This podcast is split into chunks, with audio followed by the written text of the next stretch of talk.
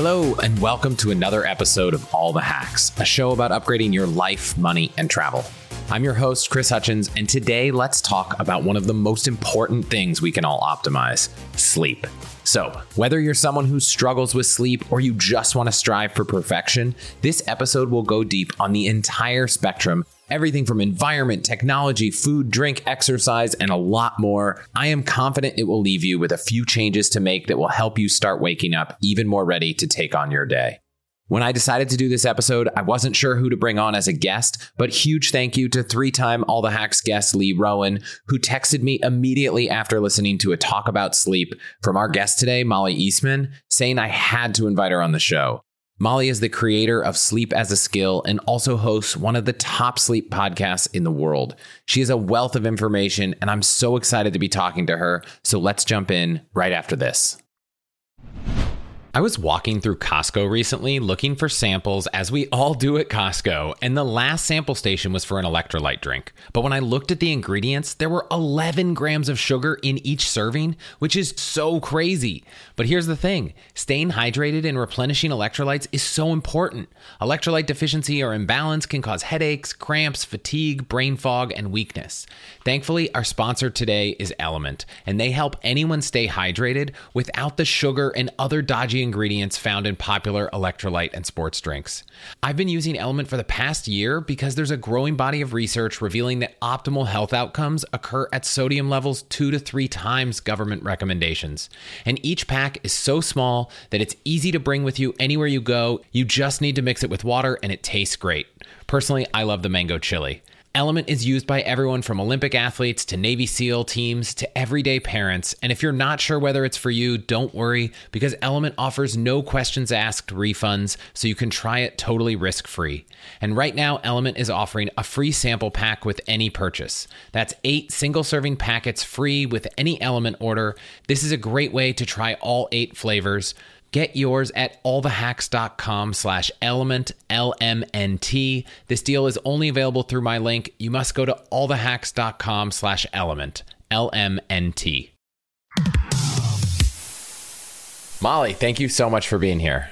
Oh, thank you so much for having me. I'm so excited. Sleep is so fundamental and it's such an important part of our lives. I constantly talk to people who aren't giving it as much attention as it deserves. I just want to know, why is sleep so important? Okay, so we really struggle to find a single domain of life that is not negatively impacted when our sleep is not working as well as it could.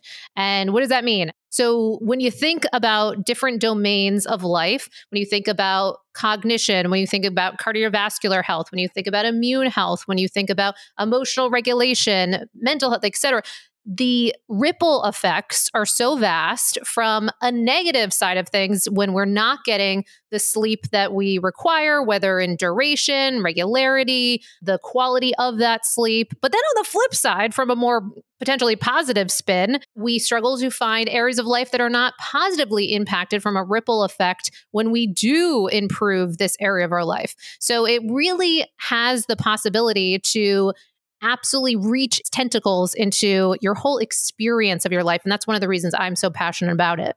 All right. So I think maybe to set a baseline, because I'm sure we're going to talk about lots of parts of sleep. Let's talk about like fundamentals. What are the different stages? What's important about them? Let's kind of set some understanding of sleep in general for people.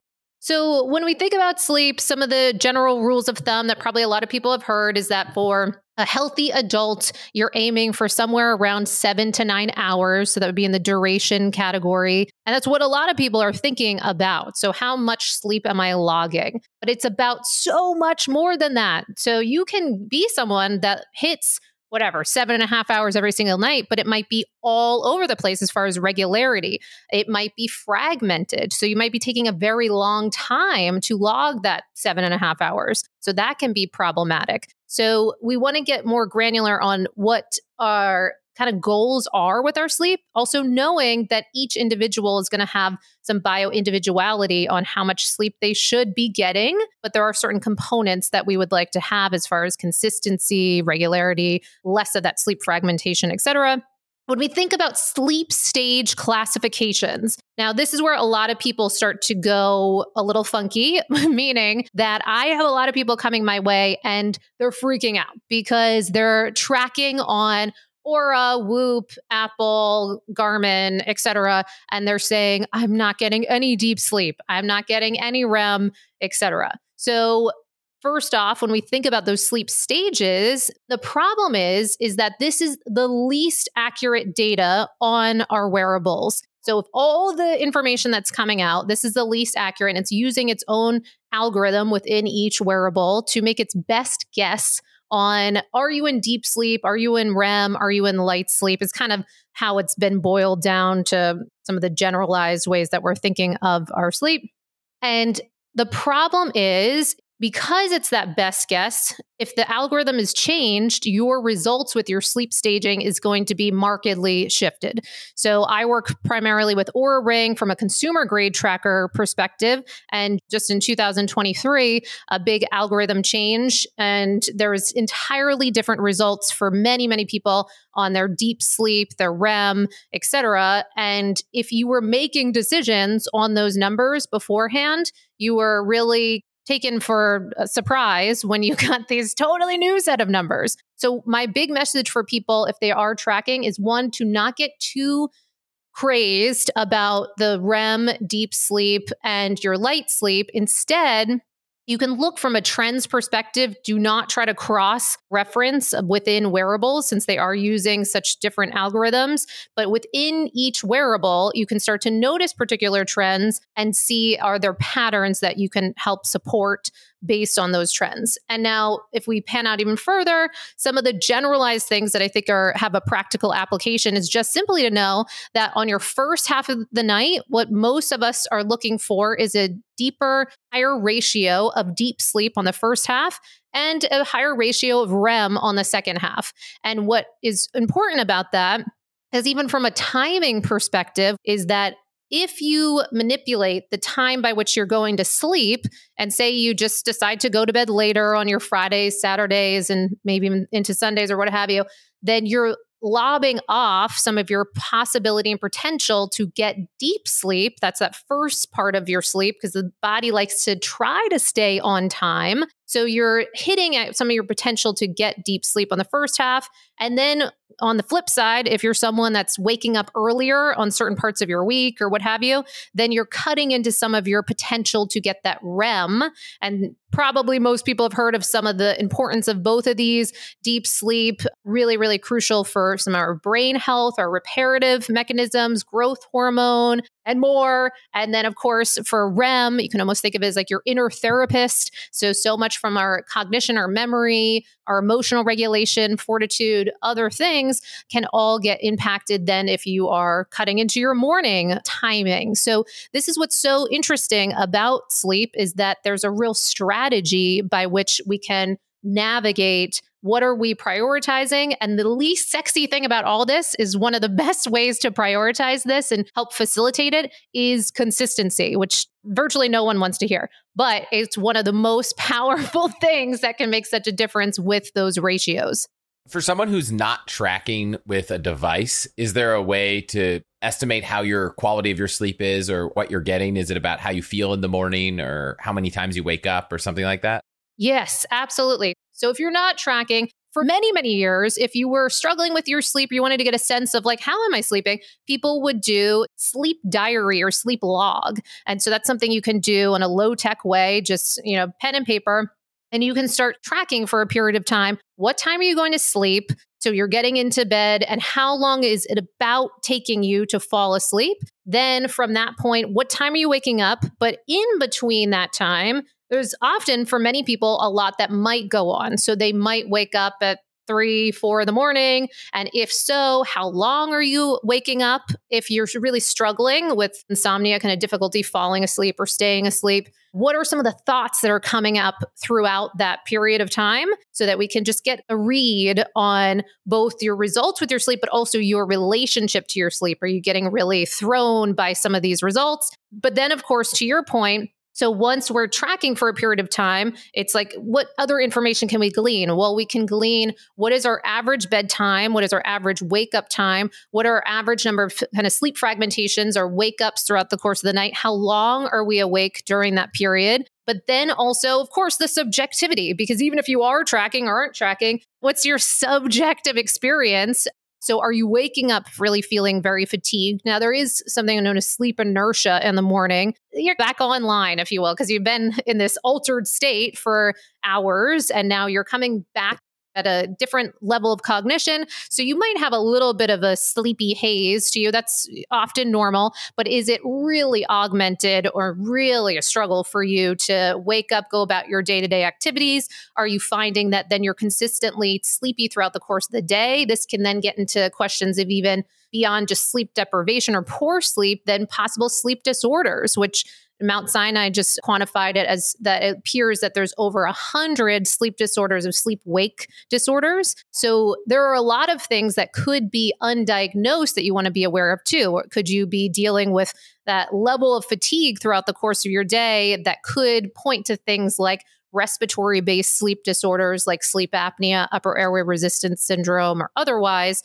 and those can really impact the quality of your sleep. Another big red flag that I see a lot for people in relation to your point around what else might we be able to tell if we're not tracking is, are you falling asleep the minute your head hits the pillow? And I get this all the time. People are like, oh yeah, I'm sleep. I'm good with that. I can sleep anytime, anywhere. Doesn't matter. I am out. I don't have any problems with that. But actually, that would be a red flag for us that something might be a problem because that can denote or be a sign of sleep deprivation or an undiagnosed sleep disorder because we do want a little bit of a sleep latency period of time. So kind of healthy sleep latency, if you will, and it will be bio-individual, but somewhere in the 10 to 15 minute range, quite usually is kind of a healthy amount of time to go from an awake state, down-regulate into this totally different sleep state. So if you're seeing that for yourself, you're falling asleep really immediately. If you're then having a lot of those sleep fragmentations, if you're waking up really tired, also in the realm of sleep disorders, are you waking up with dry mouth? Are you waking up with headaches? Things that might point to some of the things that you were doing throughout the course of the night. Teeth grinding, bruxism, some of these sleep disorders that can really impact some of your sleep quality. So there's a lot to navigate. Okay, so stages, a lot of the red flags, stuff without data. Where do sleep cycles play in here? I feel like there was a time in my life where it was like, well, you know, do you need periods of 90 minutes? Is this a thing? Is that something we should discuss in advance? I get a lot of people that will come my way and they'll be strategizing about the sleep cycles. And it is very interesting because it's very true. We will be navigating through these sleep cycles and a little different for each person. So it could be around these 90-minute timeframes is the popular amount of time that seems to be an average, but it might be plus or minus for each individual. And the aim is to get through a number of these sleep cycles throughout the course of the night. And yet I find that a lot of people are fixating on some of the sleep cycles and strategies around that and missing some of the forest for the trees on some of these other things that we can absolutely do to let the automaticity of that kind of come together on its own. If we have these egregious sleep disorders that we're missing, that of course is going to impact the workability of those sleep cycles of how you're oscillating through those throughout the course of the night.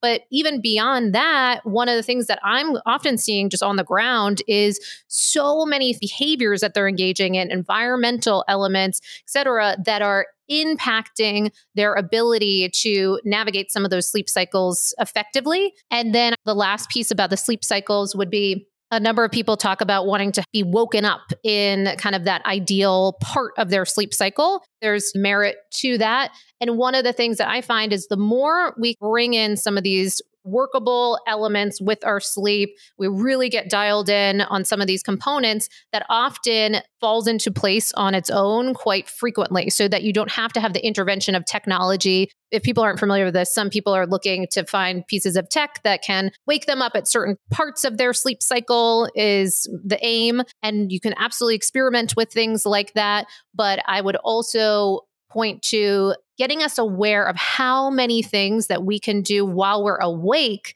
that can facilitate that those all work effectively. I love to highlight businesses that are doing things a better way so that you can live a better life. That's why I love our sponsor today, Mint Mobile. For example, a few months ago, I got an email about our Au Pair's phone line saying, it turns out you don't need unlimited data. On average, you're only using about 7 gigs a month, so switching to the 15 gigabyte plan will be fine and save you money. And you can always upgrade back to unlimited if you need it. Who does that? I never get emails like that from businesses, but I love it. On top of that, Mint Mobile has ditched retail stores and all those overhead costs and instead sells their phone plans online and passes those savings on to you. For a limited time, they're passing on even more savings with a new customer offer that cuts all Mint Mobile plans to $15 a month when you purchase a 3-month plan. That's unlimited talk, text, and data for $15 a month. All Mint Mobile's plans are on the nation's largest 5G network, and we've been so happy with the coverage and how much we've saved since switching. To get this new customer offer and your new 3-month unlimited wireless plan for just $15 a month, go to allthehacks.com/mintmobile. That's allthehacks.com/mintmobile, M-I-N-T mobile. Cut your wireless bill to $15 a month at allthehacks.com/mintmobile. Additional taxes, fees, and restrictions apply. This year, I'm trying to level up everything, and that includes my fitness routine and clothing. The routine does require a bit of willpower, but when it comes to the clothing, our sponsor today, Vuori, is making that so easy. Vuori makes performance apparel that's incredibly versatile. Everything is designed to work out in, but doesn't look or feel like it at all, and it is so freaking comfortable, you will want to wear it all the time. I know because Amy and I are actually wearing Vuori all the time. I've long said the Sunday performance joggers were my favorite, but I wear my core shorts and Strato tech tees almost as much. But I really love that Vuori keeps adding some amazing new collections of jackets, sweaters, and more. Their products can be used for just about any activity, whether it's running, training, yoga, but they're also great for lounging and running around town.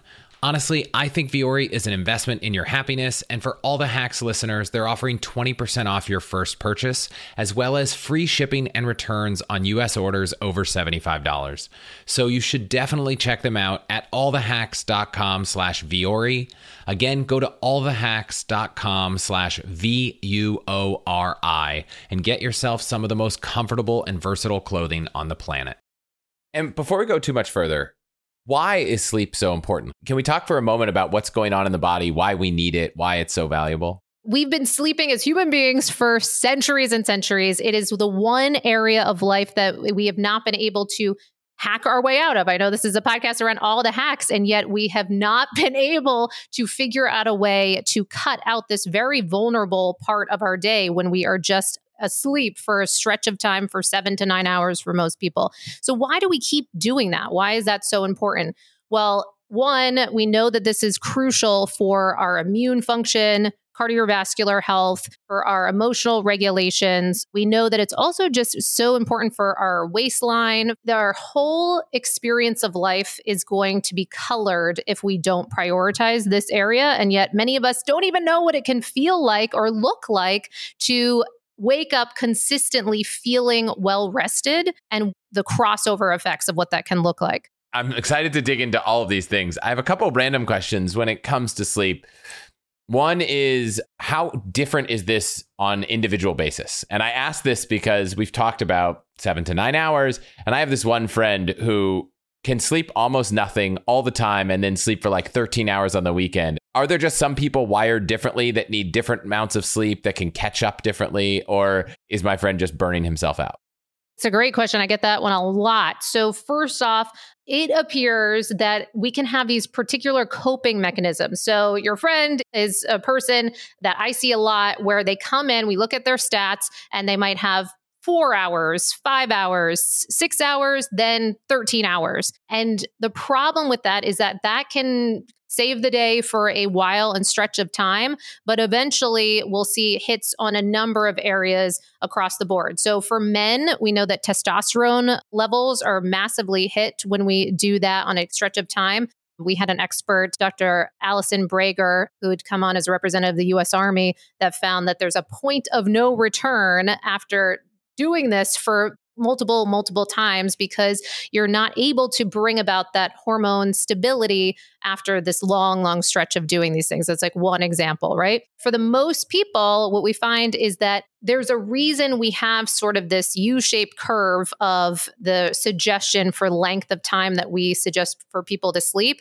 because we see impacts of all-cause mortality rates really going up when you're getting much below 6 hours of sleep. But it also goes on the other side when you're getting too much sleep consistently. So that's concerning as well. So they're kind of getting hit at both sides of this. So we're getting the insufficient sleep for stretches of time, and then we're just logging these really long periods. So this is problematic for both sleep duration. We know that that's not getting you the quality of sleep that we want to get. Also, from that bio-individual perspective that you asked about. So we know that most people, it's an incredibly small percentage that might have this very strange, small, kind of chance that they're short sleepers, but it's almost negligible, the percentage rate. So most people need to still fall into this realm of this 7 to 9 hours. However, it goes a little bit less as we age. This is why sleep is dynamic. So as we get a little bit older, we do find that people might go closer to, say, that 6 to 7 hours might still be a range that kind of appears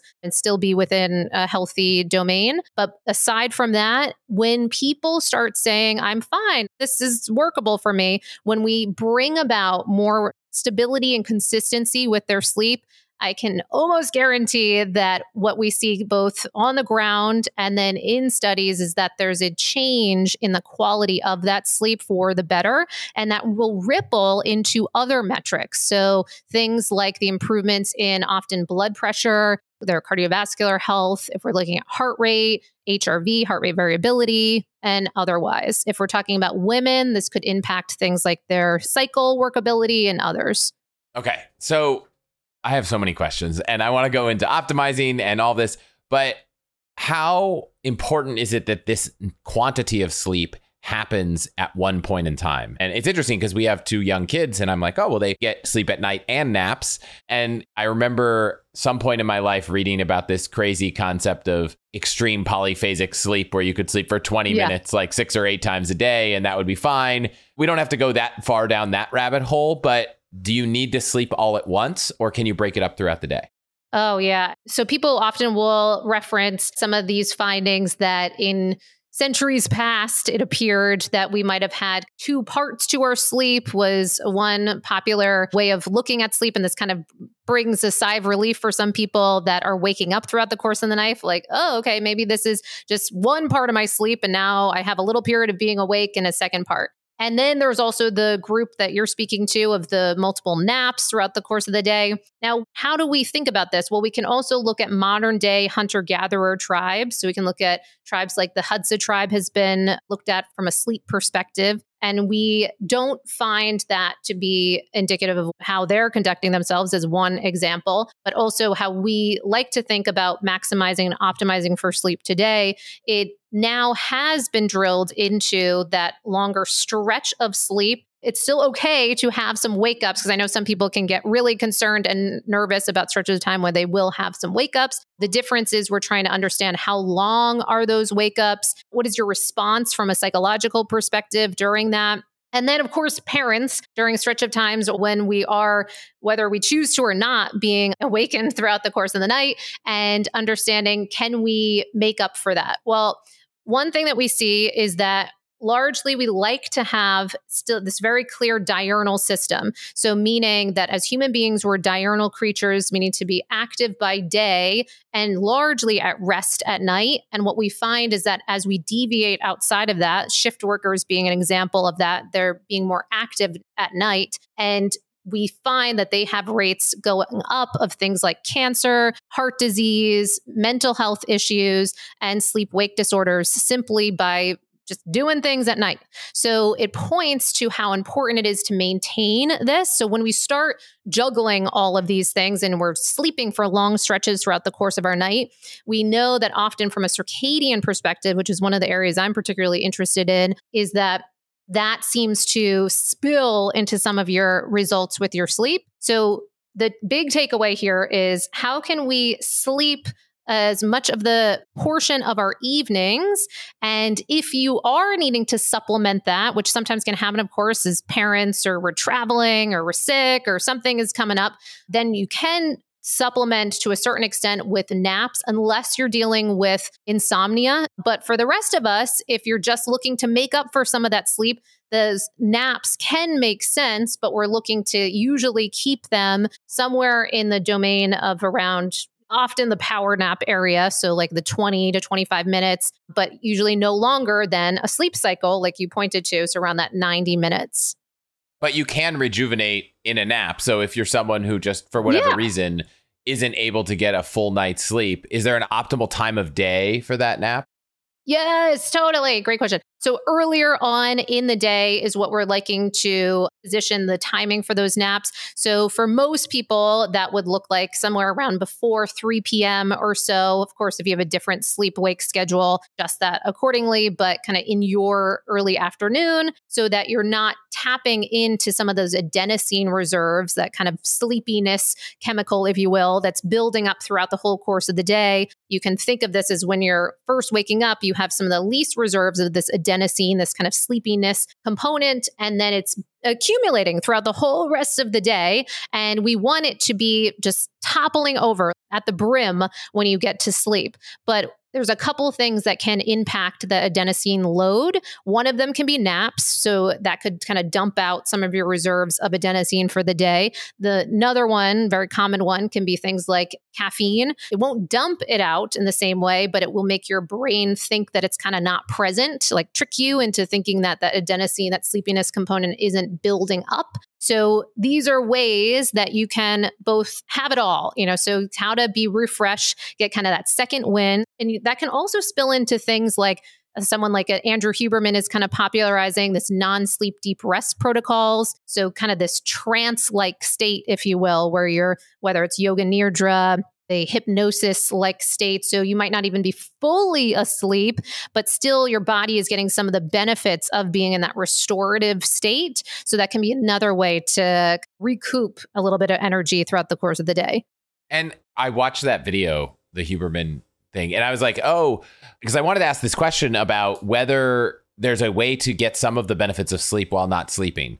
But if what you're doing is, you know, kind of lying down and doing breathing exercises, like I felt like, oh, might as well be sleeping. Like maybe if you can't sleep, but if you were lying down, relaxing, listening to music or reading a book or doing anything a little bit more active than just meditating, for example, or breathing exercises, can you get any of that benefit, or does it really need to be sleep?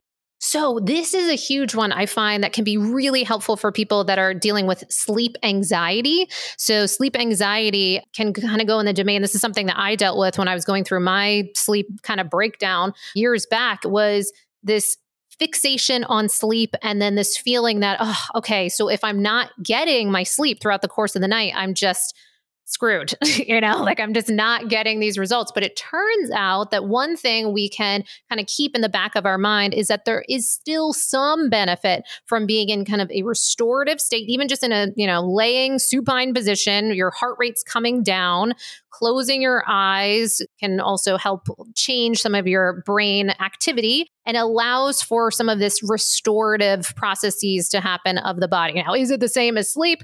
Not quite, but it still can give you a little bit of respite in knowing that you're doing something generous for the body. Now, this can apply both in the middle of the night if you're struggling to sleep, just knowing that you're still getting some restoration by being in kind of that peaceful, relaxed state, bringing the heart rate down. So the body can still go to work on some of that repair, and yet, and that applies during the course of the day as well. Now, I see this really in a cool way gamified with wearables lately. Two that are doing this well, I think, is both Whoop and Oura Ring. So they're actually showing you your daytime stress load and then almost helping to reward, if you will, stretches of time when you're getting a little bit of restoration. It will show you clearly and kind of give you rundown or a quota for how much of that restorative time you're getting throughout the course of the day. And so it can kind of help to gamify this protocol, if you will, instead of just like a nice to have. Now, suddenly you're offsetting high amounts of stress throughout the course of the day with a little breather kind of recovery time. Okay, well, that's helpful because sometimes I just like to lie down for a few minutes and just close my eyes, but I don't really want to commit to a nap. 100%. It seems like every week there's a new data breach to expose your personal info, like how in November, pretty much the entire population of Maine had their personal info exposed. And once your info ends up in one place, it's like playing whack-a-mole to get it taken down from all the other data brokers. Fortunately, you can get them to remove your info, but unfortunately, that process can take hours to do yourself. I know because I tried to do it, and after spending over 10 hours, I gave up and started using DeleteMe, our sponsor today. DeleteMe is an amazing service I've been using for years that will not just find and remove your personal information from hundreds of data broker websites, but they'll continuously scan for new data that shows up and get that removed as well, which really matters because in my last report, I saw my personal info show up and subsequently get removed from another 61 data broker sites. On average, DeleteMe finds and removes over 2,000 pieces of personal data for a customer in their first 2 years, and to date, they've removed over 100 million pieces of data for their customers. So if you want to get your personal info removed from the web, go to allthehacks.com/DeleteMe and get 20% off a plan for you or your entire family. Again, that's allthehacks.com/DeleteMe. Do you all remember episode 122 when I spoke to Chef David Chang about leveling up your cooking at home? If not, definitely go back and give it a listen. But one of his top hacks was using the microwave more. I'll admit, I was a skeptic at first, but after getting a full set of microwave cookware from Anyday, I'm a total convert and I'm excited to partner with them for this episode. Anyday is glass cookware specifically designed to make delicious food from scratch in the microwave, and honestly, using it feels like a kitchen cheat code because it speeds up and simplifies the process so much. The cookware is 100% plastic free, and you can cook, serve, store, and reheat all in the same dish that happens to be dishwasher, freezer, and oven safe too. And if you need a recipe suggestion to kick off your Anyday adventure, I highly recommend David Chang's salmon rice. It is so good. And if you haven't checked out the matte black IO collection they launched last year, you have to check it out. So to get 15% off our new favorite cookware, go to allthehacks.com/anyday. Again, that's allthehacks.com/anyday for 15% off. I just want to thank you quick for listening to and supporting the show. Your support is what keeps this show going. To get all of the URLs, codes, deals, and discounts from our partners, you can go to allthehacks.com/deals. So please consider supporting those who support us. When we think about optimizing sleep, who benefits from optimizing sleep? Is this something for everyone? Are there some people who maybe you have it good already? Or what things should people be asking themselves before they want to decide if this is a journey they want to go down? Absolutely. Well, first off, I would like to offer for people that I truly do believe that sleep is a skill, and like all great skills, no matter if you think and you have it, that you have this handled, that you can venture into mastery and that there is always this opportunity for us to improve upon this area. And even then, when you might think you have it handled, something happens. You get divorced, you have a death in the family, and we'll find it bleed into your sleep results. So I would offer for everyone to explore taking this area of life on as the foundation by which you are really setting up your wellness journey before nutrition, exercise, mental health strategies. Of course, those are all so important and they're bi-directional. I would offer that there could be some benefits by taking on a lens of prioritizing your sleep first, and that will aid in your ability to fulfill on all those other things. Get yourself to the gym, make the smart decisions and when you're standing in front of the cupboard or what have you.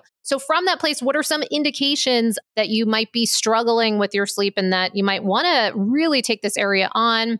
One can be, we've talked a lot about sleep duration and some of the numbers you might be logging, and you might say, I'm getting all those, but I still feel tired, sluggish, not at my best throughout the course of the day. That could be a sign for us to look at some of the sleep that you're logging. Is it as rich as it could be? Are you having a lot of labels around your sleep? I would say things like, I'm a short sleeper, I'm a bad sleeper, I'm a night owl, it's in my genes, I'll sleep when I'm dead. So it goes into narratives. So you might have certain ways by which you're relating to your sleep, like it's just fixed and that's how it's going to be, versus that we would just have a set of results right now and that there's an opportunity for more of a growth perspective to improve upon this. If you're tracking, your sleep efficiency numbers might not be as high as we would like them to be. Now, we don't want them to be too high because then that can mean you're falling asleep right as the minute your head hits the pillow. But often in kind of this high 80s, low 90s range might be an area that we might want to look to optimizing for. If you're relying on a lot of things to improve your sleep, so if you have a lot of supplements, this whole particular stack that you need in just in order to kind of fall asleep or stay asleep, that could be indicative of the fact that now we're kind of bringing about, we have these external things that we now require to get great sleep. And that's not to say that we won't do all kinds of cool things with optimizing your environment and bringing all kinds of things to improve your sleep from an environmental and setting you up powerfully. But if you feel like you yourself cannot get great sleep, that can be a sign for us. And then also, if you have this sense that you used to sleep great and then something happened. I had kids, which understandably there may be a stretch of time where your sleep absolutely will be disrupted. So I don't want to stress anyone out with that. But we see there can be these narratives that get developed, and then we start to lower the bar on what's possible for us, where we might be able to actually make a big difference with some of these results. So that can be important, but also just getting curious about different stages of life. Your sleep is going to look very different from teenage years to 20s to 30s, 40s, 50s, beyond. And we want to keep checking in and testing, seeing, are there hormonal changes at play? Is there environmental? Did you move into a new house and now you're not getting the same level of sleep? Is there something going on in that space, et cetera, et cetera? So there's a lot of signs, and those are some. I know you have a whole list of 10 on the website. We'll link to that in the show notes. What are kind of the factors? Let's start with the environment and routine stuff.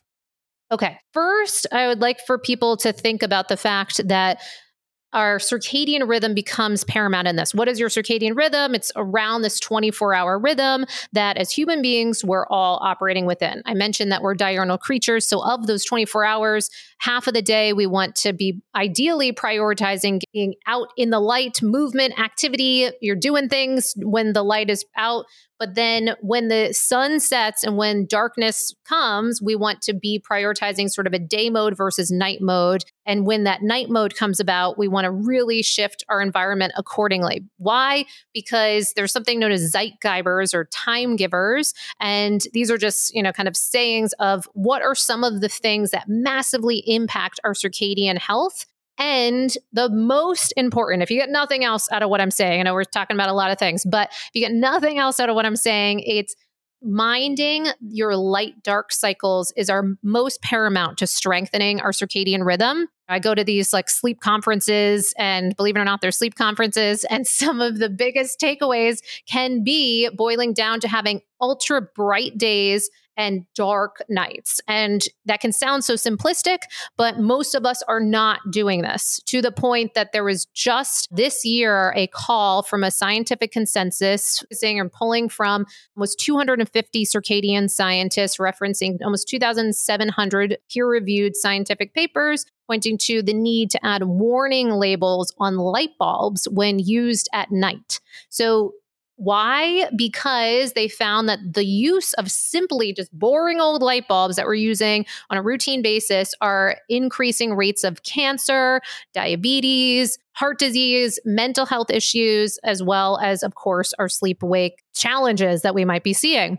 So something so simple as swapping out our light bulbs to go from our traditional LEDs, which now, because incandescents became illegal this year, which were more closely aligned with the rhythms of nature, those are now illegal. You can't purchase those. So now you're left with fluorescents and LEDs. So of those, they tend to be very blue rich, and blue is going to disrupt your melatonin production to levels that most people don't realize the impact. So at the bare minimum, you're changing your light bulbs in your environment to mimic the rhythms of nature. So one thing that we used to be around was fire, and fire was kind of that first biohack, and that was very red rich. So we want our light bulbs to be more of that red amber color, or candle lights, Himalayan salt lamps, any of this very dim lighting. So you want to first start there, but it doesn't end there. You have to, in the mornings, to help inoculate yourself from any of those negative impacts of even any of this faux light, you really need to get that bright light exposure by day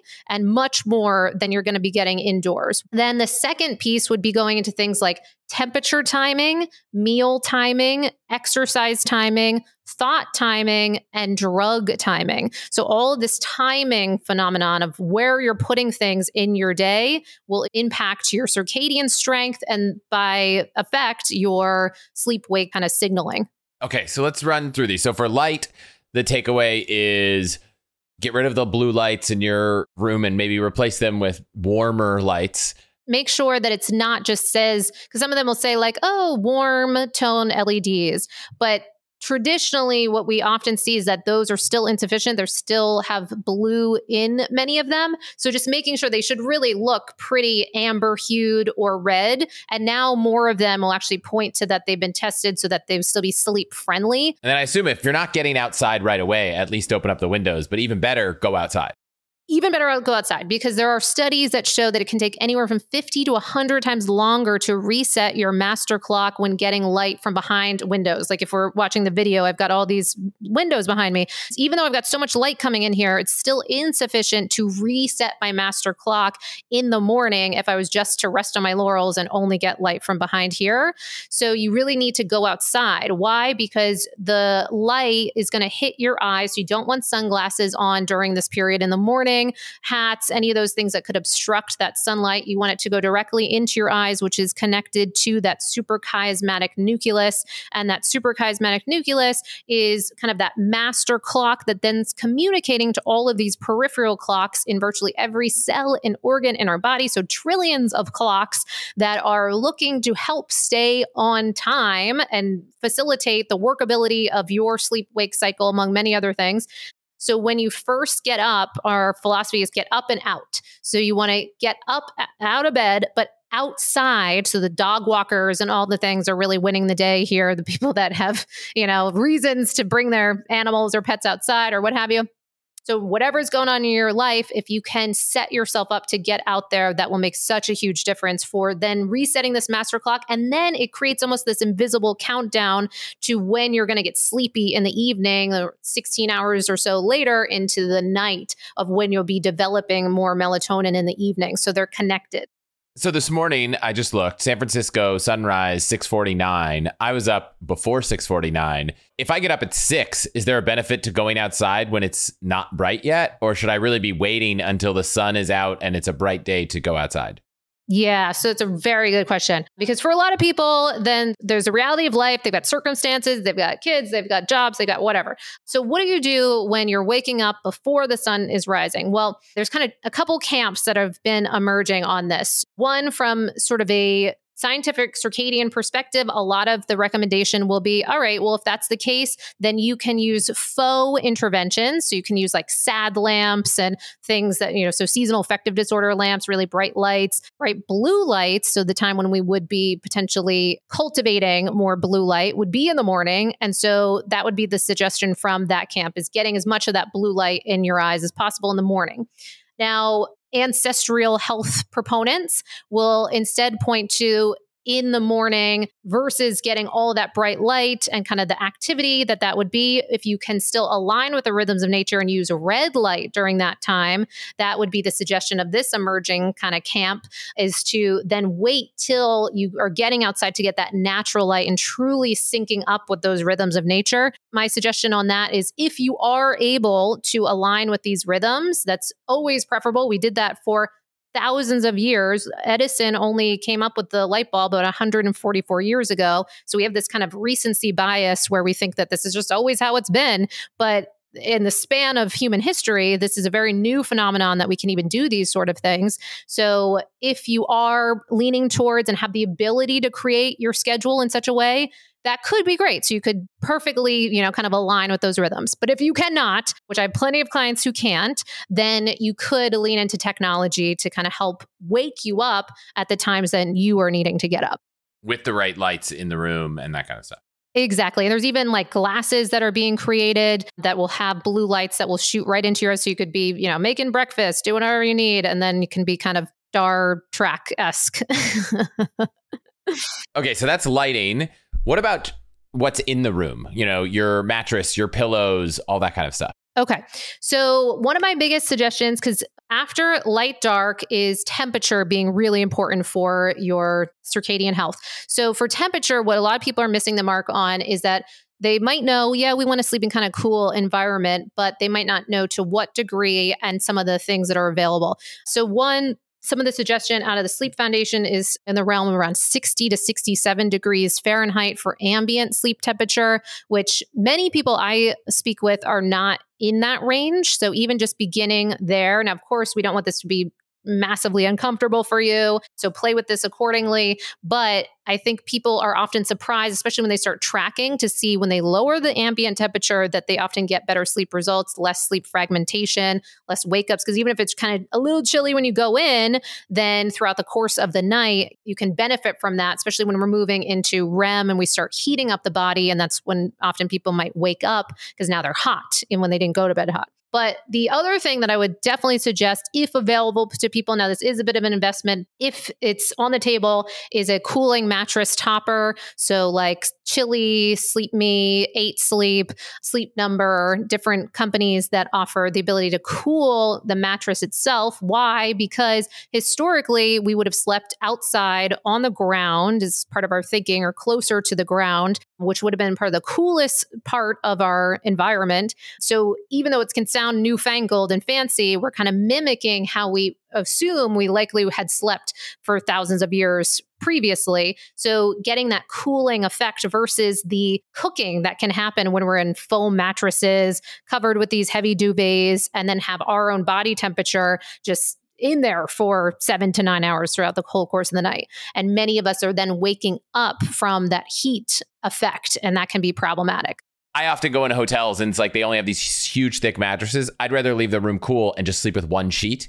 But is it better to leave the room really cold if you still need comforters, or ditch all the sheets? Like, what is the optimal number of sheets and the thickness of them to have if you can control the room temperature around it? Okay. So one, there's going to be a bio-individual component to this because each person's going to run cooler or hotter. So it will depend on you, but I would begin with the most gentle process out of it. So if you're usually sleeping at 72 degrees, then I would have you begin at say 67 and see how are we faring with that? Because we're not trying to, you know, freeze you out of your sleep results, because that can be negatively impactful as well. So you would start at around that 67, see how that affects you. Now, this is going to change depending on each individual. So especially women of menstruating age, you might find different parts of your cycle, you're going to be massively different on a temperature scale than you would be just 2 weeks prior if you're in luteal versus, you know, the beginning of your cycle. I know we'd like to be able to say, oh yeah, well, you just put it at 63 and that's how it goes, but it doesn't quite work like that. So instead, we want to keep beginning at what can be comfortable for you and keep working your way back. This is where trackers can really be helpful in the process too, to see how do you respond when you start like that. And when it comes to the environment in the bed, is more or less sheets better?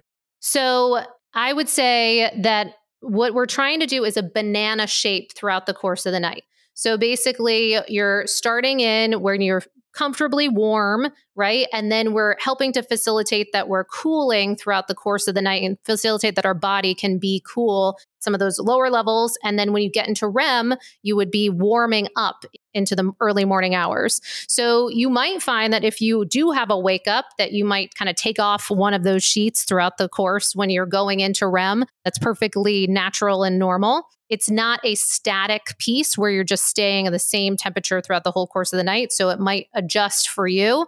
And what you ate, what time did you eat? Do you have alcohol? Do you have all these other things that might have impacted your body temperature? But traditionally, we usually want breathable materials in your bed. So you want breathable sheets, breathable duvets. You want mattresses that are not going to trap heat, because a lot of them are trapping that heat. So you want the ability for this to not get stuck and kind of insulating you.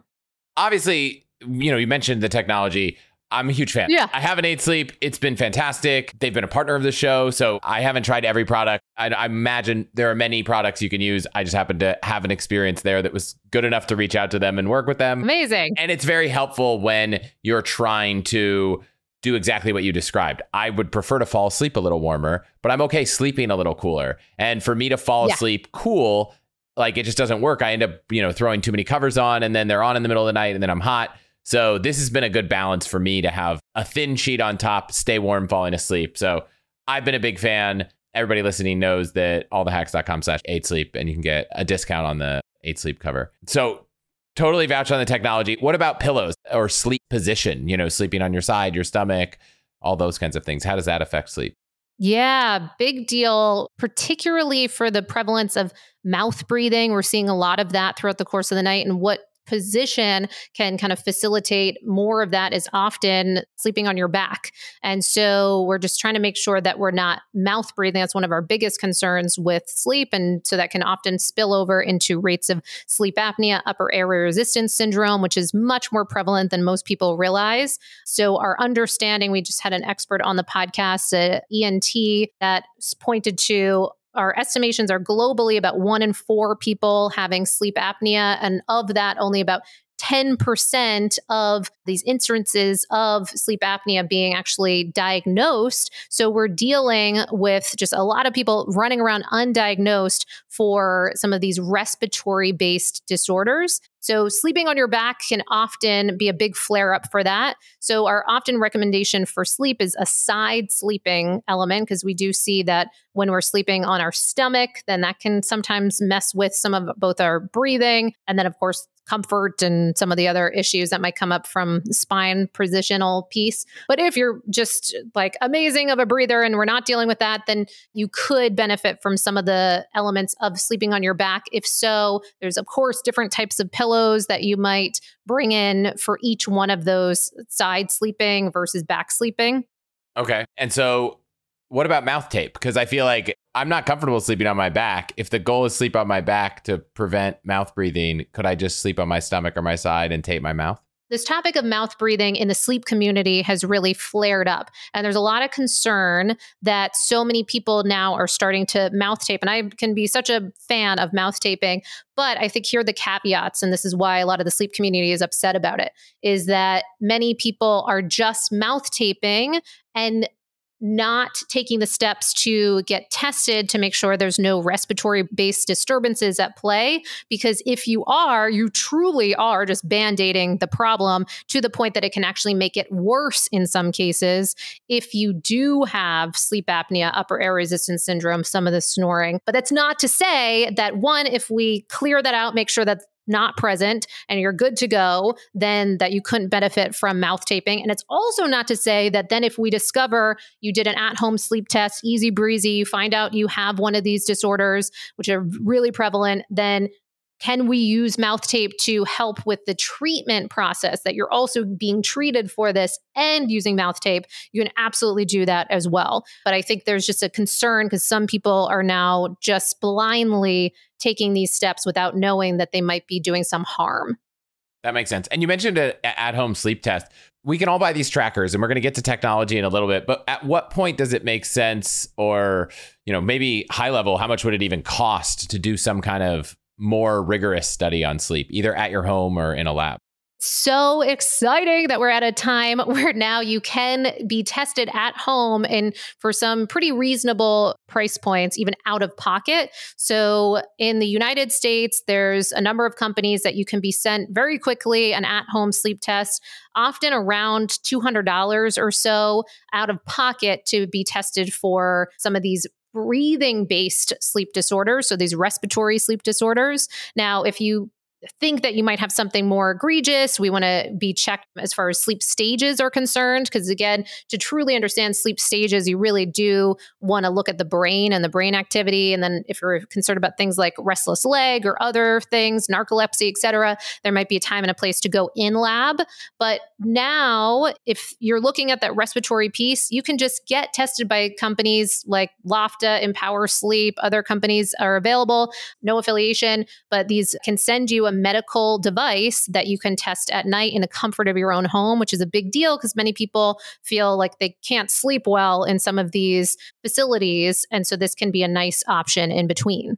Are these more for testing sleep-related disorders, or could they be a more accurate version of using sleep trackers? Or if you're someone who's like, I sleep pretty well, but I'm certainly open to getting from a 90 to 100, is the sleep study at home, is that going to help in that department, or is it more diagnosing? So there are some pieces of tech, like the Wesper is one that you can use literally as like a little patch, and that will give you some information, kind of an in-between. It's not quite a consumer grade tracker. It's not quite a at-home sleep test, but it's giving you more in-depth information. So that can glean some more information from something like that.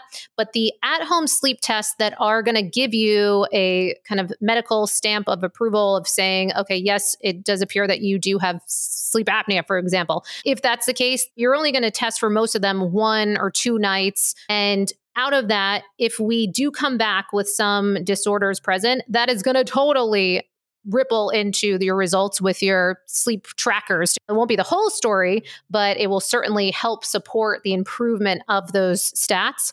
I know one of the most common pieces of advice everyone says is, oh, keep your phone out of your room, no screen time before bed. How important is that? And is there ways to make it better that aren't a total eradication of all screens? Because I think in many cases, that's just not practical, right? Like totally. Our phone is our baby monitor. Like we want to check on our kid's coughing. So we're not going to get rid of screens before bed or next to the bed.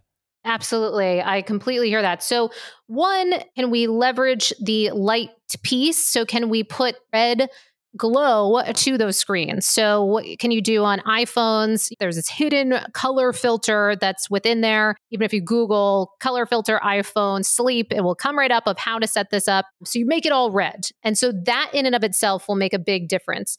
If you have an Android, you can put on Twilight, and so that will go all red. Even that will make it less excitatory. But then there's the element of just auditing what type of information are you taking in on those screens. And if it's a TV, then using blue blockers that are amber or red tinted can also help.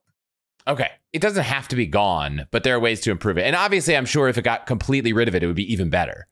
Totally. And can we have a bit of a hybrid? Can we have the change in color so that it's a little less addictive in nature? But then can we also set up some workable kind of boundaries for ourselves? Some suggestions are, in our modern day, if you have your smartphone out, then you're bringing it into your bed. And can you just have kind of a no phone in bed rule as far as just when you're laying there? Can you even have to stand to use it, just to make it much harder to utilize this in a more relaxed state, so that there's just some sort of boundaries? But what could be a boundary for you that would be helpful to make it just a little bit more challenging to use a super addictive device? And what about if you just have that like stroke of creativity, which sometimes happens to me, and I'm like, I'm trying to go to bed and I have this idea, and now all of a sudden I'm like, I could probably crank out this entire blog post tonight, but it's 10 o'clock. Do I sit on my computer and crank it out? How much am I screwing my sleep by doing this versus it might take me 3 times as long without my productivity tomorrow?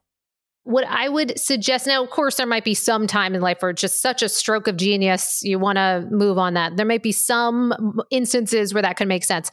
But most of the time, if this starts to happen kind of chronically, what we're looking to do is bracket. So you have this stroke of genius, and then you put it into your calendar for a time that you know you can keep your word on fulfilling, on working on that thing at that time, where it would align with these rhythms, align with your productivity, so that now instead of working on it at 11 p.m. or whatever, now you're going to be working on it tomorrow at 9:30 a.m. You can let your brain relax that you're not just giving up on your dreams or whatever this exciting thing might be, but you're instead reorganizing it into a time that makes sense for your sleep-wake cycle.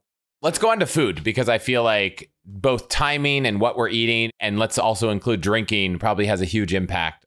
Absolutely. It's one of the more fascinating areas, I find, and one of the more challenging areas for a lot of people to make this lasting change. What would this change look like? Well, one, you can understand something known as circadian rhythm intermittent fasting.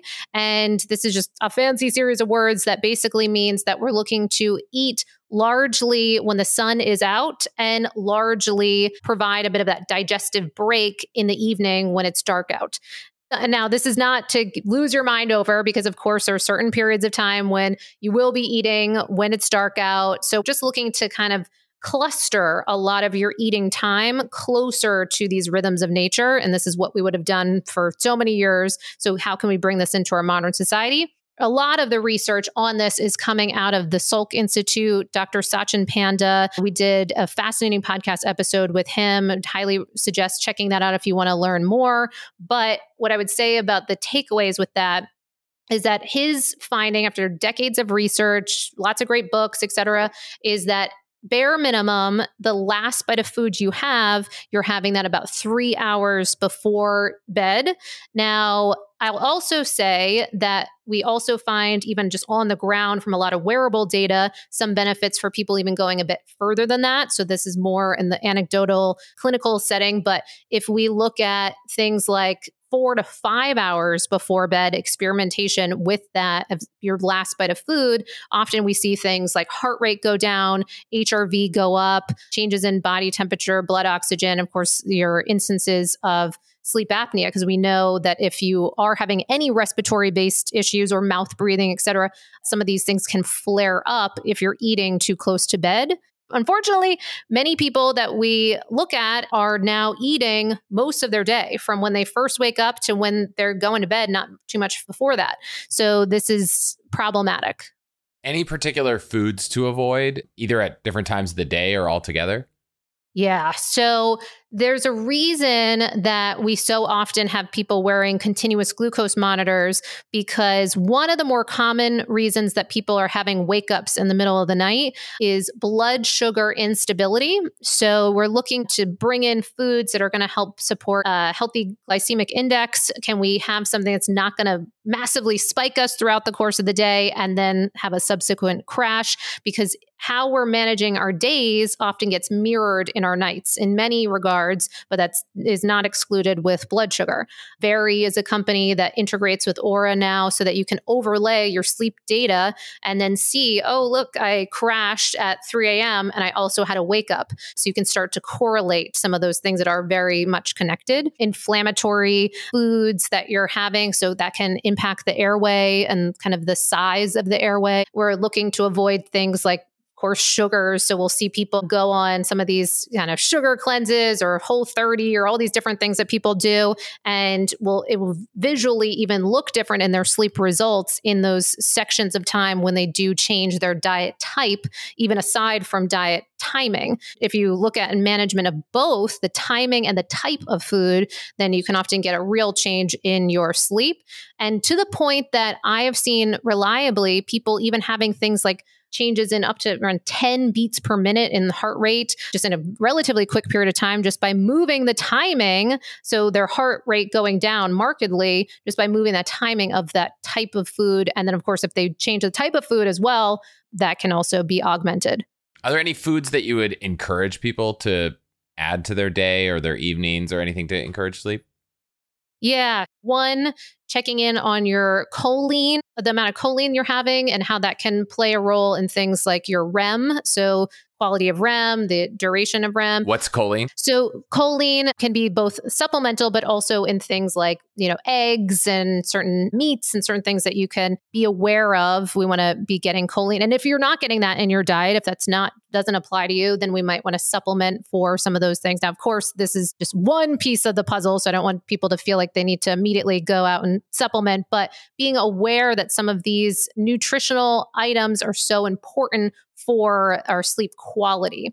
So the most basic is that we want to avoid things that are going to spike us highly. So if you even Google the glycemic index and go on the things that are going to be the most spike heavy, we want to be kind of mindful mindful of those because those are going to show up in those sleep results. Also, if we're eating too close to bedtime, then that temperature spike can often go up, and that can be counterproductive to helping us guide off to sleep. Because you want to remember that we're looking to set up our evening so that we're dropping our body temperature quite markedly in order to facilitate melatonin production and sleep onset. But if you're eating late and the types of foods that are going to be upping your body temperature, like those high glycemic load and what have you, then it can make your body temperature too high, and that can be troublesome to fall asleep. What about drinks? I know caffeine and alcohol kind of have a huge impact on sleep. What's the concise advice there? Okay. So this goes under the umbrella of chronopharmacology, the timing of your drugs. So where are you going to put your drugs? Caffeine, we would like to keep on the first half of your day, knowing that there's bioindividuality. Some people are slow or fast metabolizers. So if it takes you a long time to metabolize that, then you might want to be aware and move it a bit earlier in your day. So what could that look like? So for some people, we try to put it before around 12 p.m. This is generalized depending on your sleep-wake schedule, but if you struggle to metabolize that, for some people, they might be faster metabolizers and they can get away with a little bit later, something like 2 p.m. or so, that you have a bit more wiggle room.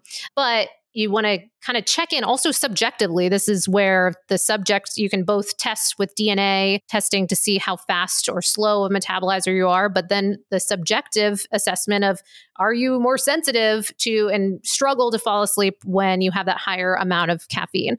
So that would be on the caffeine piece. For the alcohol piece, oh my goodness, this is the one where for most people with wearable data, that's one of the biggest takeaways they get, is just how much they're impacted by even one drink or two drinks or what have you. And even if you're not tracking, then you can likely have a sense that you're waking up differently after a night of a drink or two. I very rarely see people be able to have alcohol and it not show up in your sleep results. What that looks like is it typically improves sleep onset.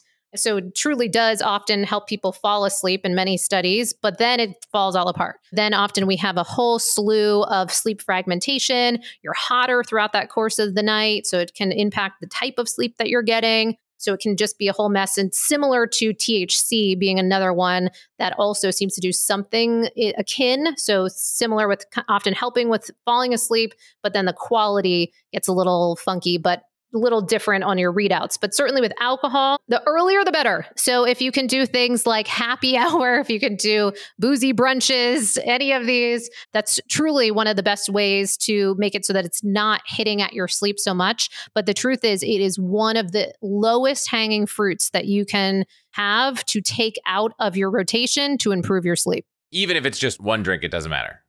Yes. There have been recent studies, even within 2023 and into 2024, looking at just one drink having impact on our brain matter in a particular way that we don't necessarily want to cultivate and seems to show up in some of our sleep results. Now, I will say there's bioindividuality. So I have some people that it's not showing as much of a hit with, say, one drink if they're doing it kind of early enough. So certainly one is better than two, for sure.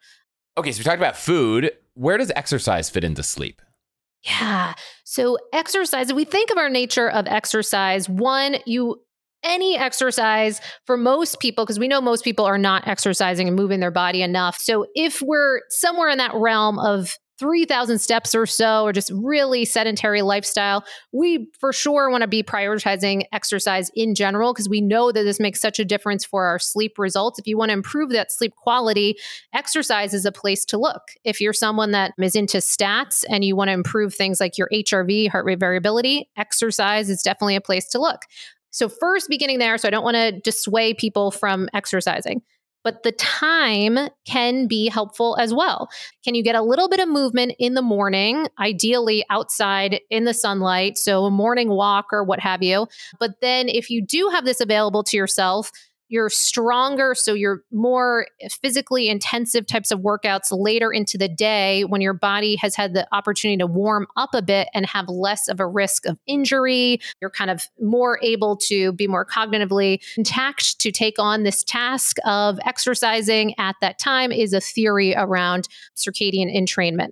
Are there any tips you have for people both in the first stage of trying to fall asleep and the wake up stage? Sometimes I'll wake up, stuff's on my mind, and I'm just like, I just need to go back to sleep. Hopefully you're kind of learning some of these things that we've been speaking about. So over time, hopefully you have less and less of these. But in the meantime, you're having some wake ups. What do you do? A couple of things that we would practice is one, acceptance. I know this can sound so light, but acceptance of the fact that you're up, because so many of us will fight and resist that we are awake at 3:20 a.m. and we don't want to be. And the more we start resisting this, why is this happening? Is there something wrong with me? You know, some sort of line of thought. This can wake you up more than we're looking to facilitate. Two, if you are playing into, you should know about something called CBTI, Cognitive Behavioral Therapy for Insomnia, because if you are struggling with staying asleep, you might benefit from some of those practices. Check that out. We got lots of podcasts on that. But some of the rules of thumb there can be that if you are awake for a stretch of time, going outside the bedroom and doing something light and relaxing in dim lighting. I will say that is one area that I sometimes have some of my clients not abide by, that if that fits for you, if that's, you know, helping you and you do that until you're a little sleepy, great. But it's also important to know that there is the option of kind of laying in a relaxed position. You can do things like breath work. If you want to bring in like meditations and other things, you can do that. And if you have kind of dim lighting, so red lights or what have you, you can bring in things like reading, writing. So writing out any of those stressors is a big suggestion. So what that would look like is taking a piece of paper, have it always by your bed. I actually have pens that glow red. So you can use that pen or, you know, a way to have dim lighting, and you have two columns. And on the right-hand side, you're putting in all of your problematic issues. So anything that's coming up, you just kind of outline all of those things. And then on the other side, what you're doing is you're putting all of those solutions to those concerns. Even if there is no solution and you have to practice acceptance, you are doing that in that time. We just saw this recent study called The Mind After Midnight that showed that our thought patterns actually have a different way of behaving in the wee hours of the morning. So we see rates of suicidality, anxiety, depression, all these other things go up in these wee hours. So you can be aware that you might not want to believe some of the thoughts that are coming up in the same way that you might do throughout the rest of your day. My tactic has previously been to throw on a meditation, an audio kind of like guided sleep meditation. Peloton has a ton of them. Sure. I don't know if you're familiar. Someone recently told me about the cognitive shuffle. Oh, no. What's that one? Okay. So I'll encourage everyone to try this. You too. If you fall asleep and you wake up in the middle of the night and you're trying to go to sleep. So the way, if I remember right, that it worked is you pick a letter at random and you visualize a word that starts with that letter. And then you take each letter in that word. So let's say you say B and you say blood, and then you go B, and then you just visualize B words until you're out. And then you visualize L words, and two O's doesn't really help. But anyways, the idea is that you're just visualizing words and thinking about them. So if the word was bat, you'd visualize a baseball bat and like kind of turn it around in your head and think about it. And then you'd move on to the next one, and it's a bag, and you visualize a bag, and you imagine looking at it from all perspectives and thinking about it and, you know, imagining the word. The idea is it kind of puts your mind in this similar to a dream state, and you just fall back asleep. I've tried it once or twice and it's worked. They swear by it. Right. I haven't sworn to it, but that's one. Obviously not as good as just getting good sleep and not waking up, but I will try to find a link and put it in the show notes. So for a lot of people, maybe with a partner that, you know, one of their routines was watch a show before bed. Obviously you could put on some blue light glasses or something, or maybe watch on a laptop with a red profile. But are there some activities that you could maybe do with a partner before bed that might be more promotive of good sleep? Yes, absolutely. Our whole goal in the evening is what are we doing in the hours leading up to help facilitate the brain coming out of this hyperactivity state to just calming itself down. So how can we do that? So one, we can change the environment. So whether that's music, whether that's the type of conversations we're engaging in, light massage, reflecting on our day, gratitude exchanges, different things with our partner, the stretching piece, different things that can help facilitate, okay, we're gearing up for sleep. Some people will bring in things like Theragun. And what about like playing cards? Where does that fall in the spectrum of like ramping down versus up? That is a great question. What we think of, even just from an ancestral perspective, is the evenings were often meant for bonding, for connection, because we know that loneliness and sleep are interconnected. So anything that you can do to kind of bond with your partner, your tribe, your people, that seems to make sense that it can help support our results with our sleep. So you just want to check in periodically, like, are you super competitive and you're getting really stressed out at the end of this, card game? Do we need a bit more buffer time? So would we do this a bit earlier in our evening? And then maybe we add in some time to kind of wind down more with, reading or something more low key. But if it's something that's just a really joyous activity for you and doesn't bring about stress, then that could be a great activity to bring in. So does that mean if it's non-stressful, but highly functioning in your brain, it could be okay, like a crossword puzzle? So the big thing is that particularly right up before sleep, we're just looking to not be too cognitively engaged. So your evenings are this whole wealth of time where you can set yourself up for more off time. So we're not working and we're moving over into connection or relaxation. But then I would say there is a bit of this buffer time before bed where you might not want to just have the crossword puzzle in your bed. Things that could just get you a little too worked up might take away from our goals. And so what that could look like is also, things that excite you. So that even eustress, like EU stress, excitement things, those can still be activating. So we just want to keep taking that inventory. Maybe for some people, the crossword puzzle is sort of just this relaxing, low-key, down-regulatory activity. For other people, they're stressed out about it. The last in the kind of camp that I want to ask about is sleeping with a partner. I feel like I haven't found great data on this, but like, how does that affect your sleep? What should you do if you do have a partner and one of you is sleeping well, maybe both of you aren't? Like, what are best tips for people that share a bed? So glad you asked it. This is our number one most popular episode. And I would definitely suggest that people listen to this with Dr. Wendy Truxel. And this is her whole area of focus. And she has a book called Sharing the Covers. And it's looking at sharing the bed with your significant other, kids, pets, etc., because we do see that can be really disruptive, even if we think it's helpful. So meaning that a lot of people will look at their sleep results and their sleep is clearly impacted when they have this other partner or whoever in bed. And then we have them sleep by themselves and it's better. But then you ask them and they say, oh, I always sleep better with my partner. So point being, I'm not saying that everyone needs to separate from their sleep environment. Although what she's pointing to is called she's coining, instead of a sleep divorce, a sleep alliance, nicer way to put it, so that you are during certain times when maybe you have different shifts that you're working or different schedules, or you're navigating treatment of things like sleep apnea, snoring, etc., or kids, dogs, maybe it's a temporary period of time, that it can make sense. It's not like a failure to be in different rooms if that's available to you. But the big takeaway is, yes, your environment can really impact some of your sleep results, including the pets. And actually, there are high on the rank of things that can disrupt us over the long term, even more so than kids often, because they're usually around for longer in the bed than, kids for just a few years. So you want to take inventory and kind of audit what is going on with anyone else that's in your bedroom and have some real conversations and look at this in a way that is pulling for great sleep. So there's no shame if we do have to separate during those periods, if we are having the snoring and sleep apnea, upper air resistance syndrome. It's impacting both the person that's happening to and the partner.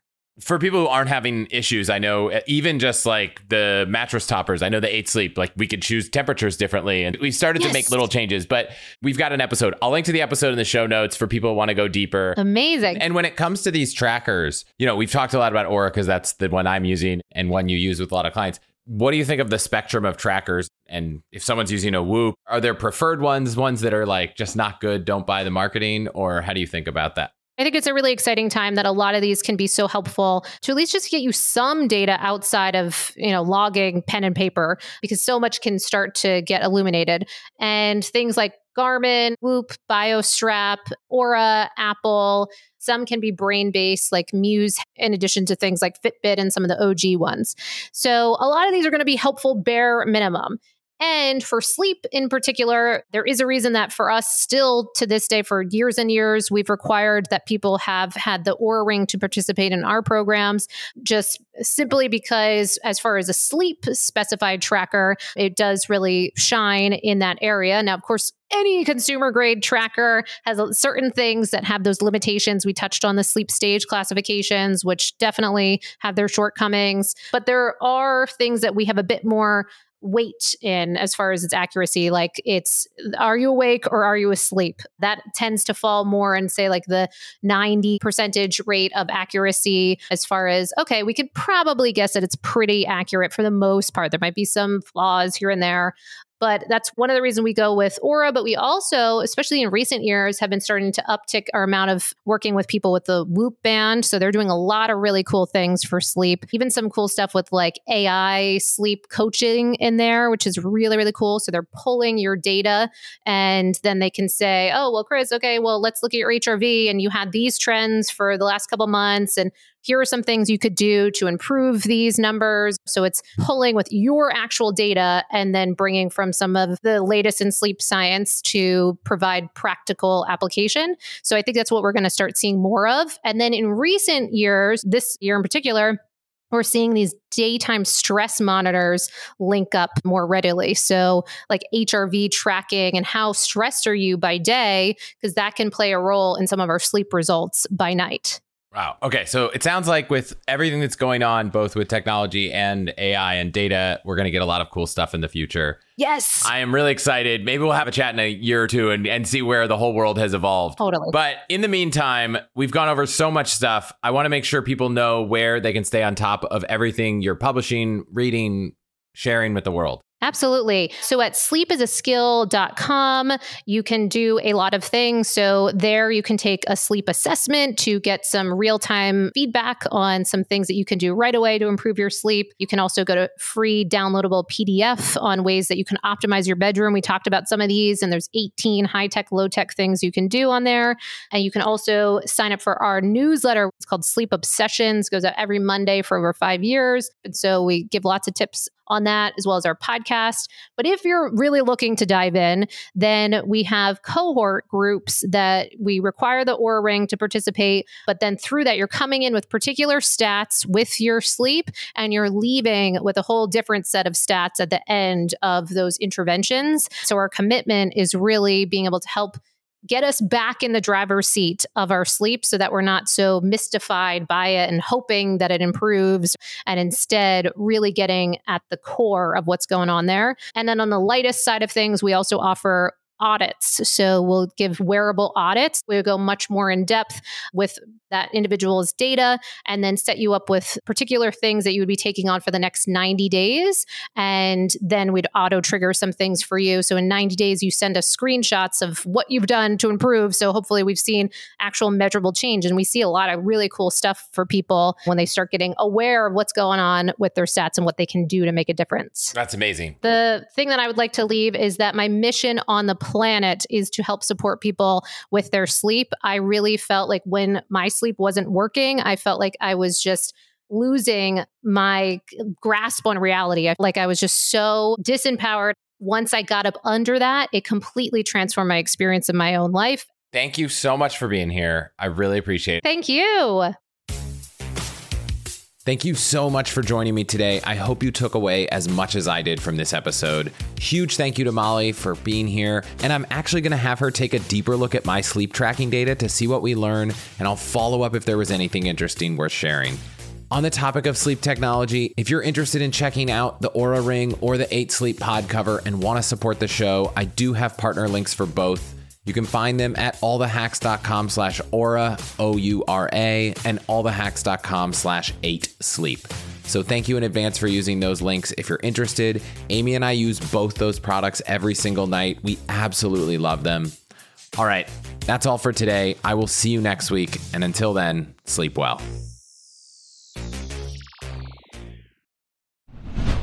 What's the best way to help you and your finances thrive? The answer can be overwhelming with all the financial misinformation out there. So I want to talk about an amazing resource, the NerdWallet Smart Money Podcast, where every week NerdWallet's in-house experts and financial journalists set things straight and help you make smart decisions with your money. The nerds have already helped me get smarter about saving money on groceries, avoiding some of the latest financial scams, and boosting my credit score since it's actually been going a little bit up and a little bit more down lately as I've been taking advantage of a few recent credit card offers. They also explain the real impact that the latest financial headlines could have on your life, so you'll get the clarity you need to make smart decisions with confidence. Weekly financial check-ins with Smart Money help you spend more time doing what matters and less time worrying about what doesn't. Let NerdWallet's trusted experts untangle today's web of financial misinformation. Listen to NerdWallet's Smart Money Podcast on your favorite podcast app. Future you will thank you.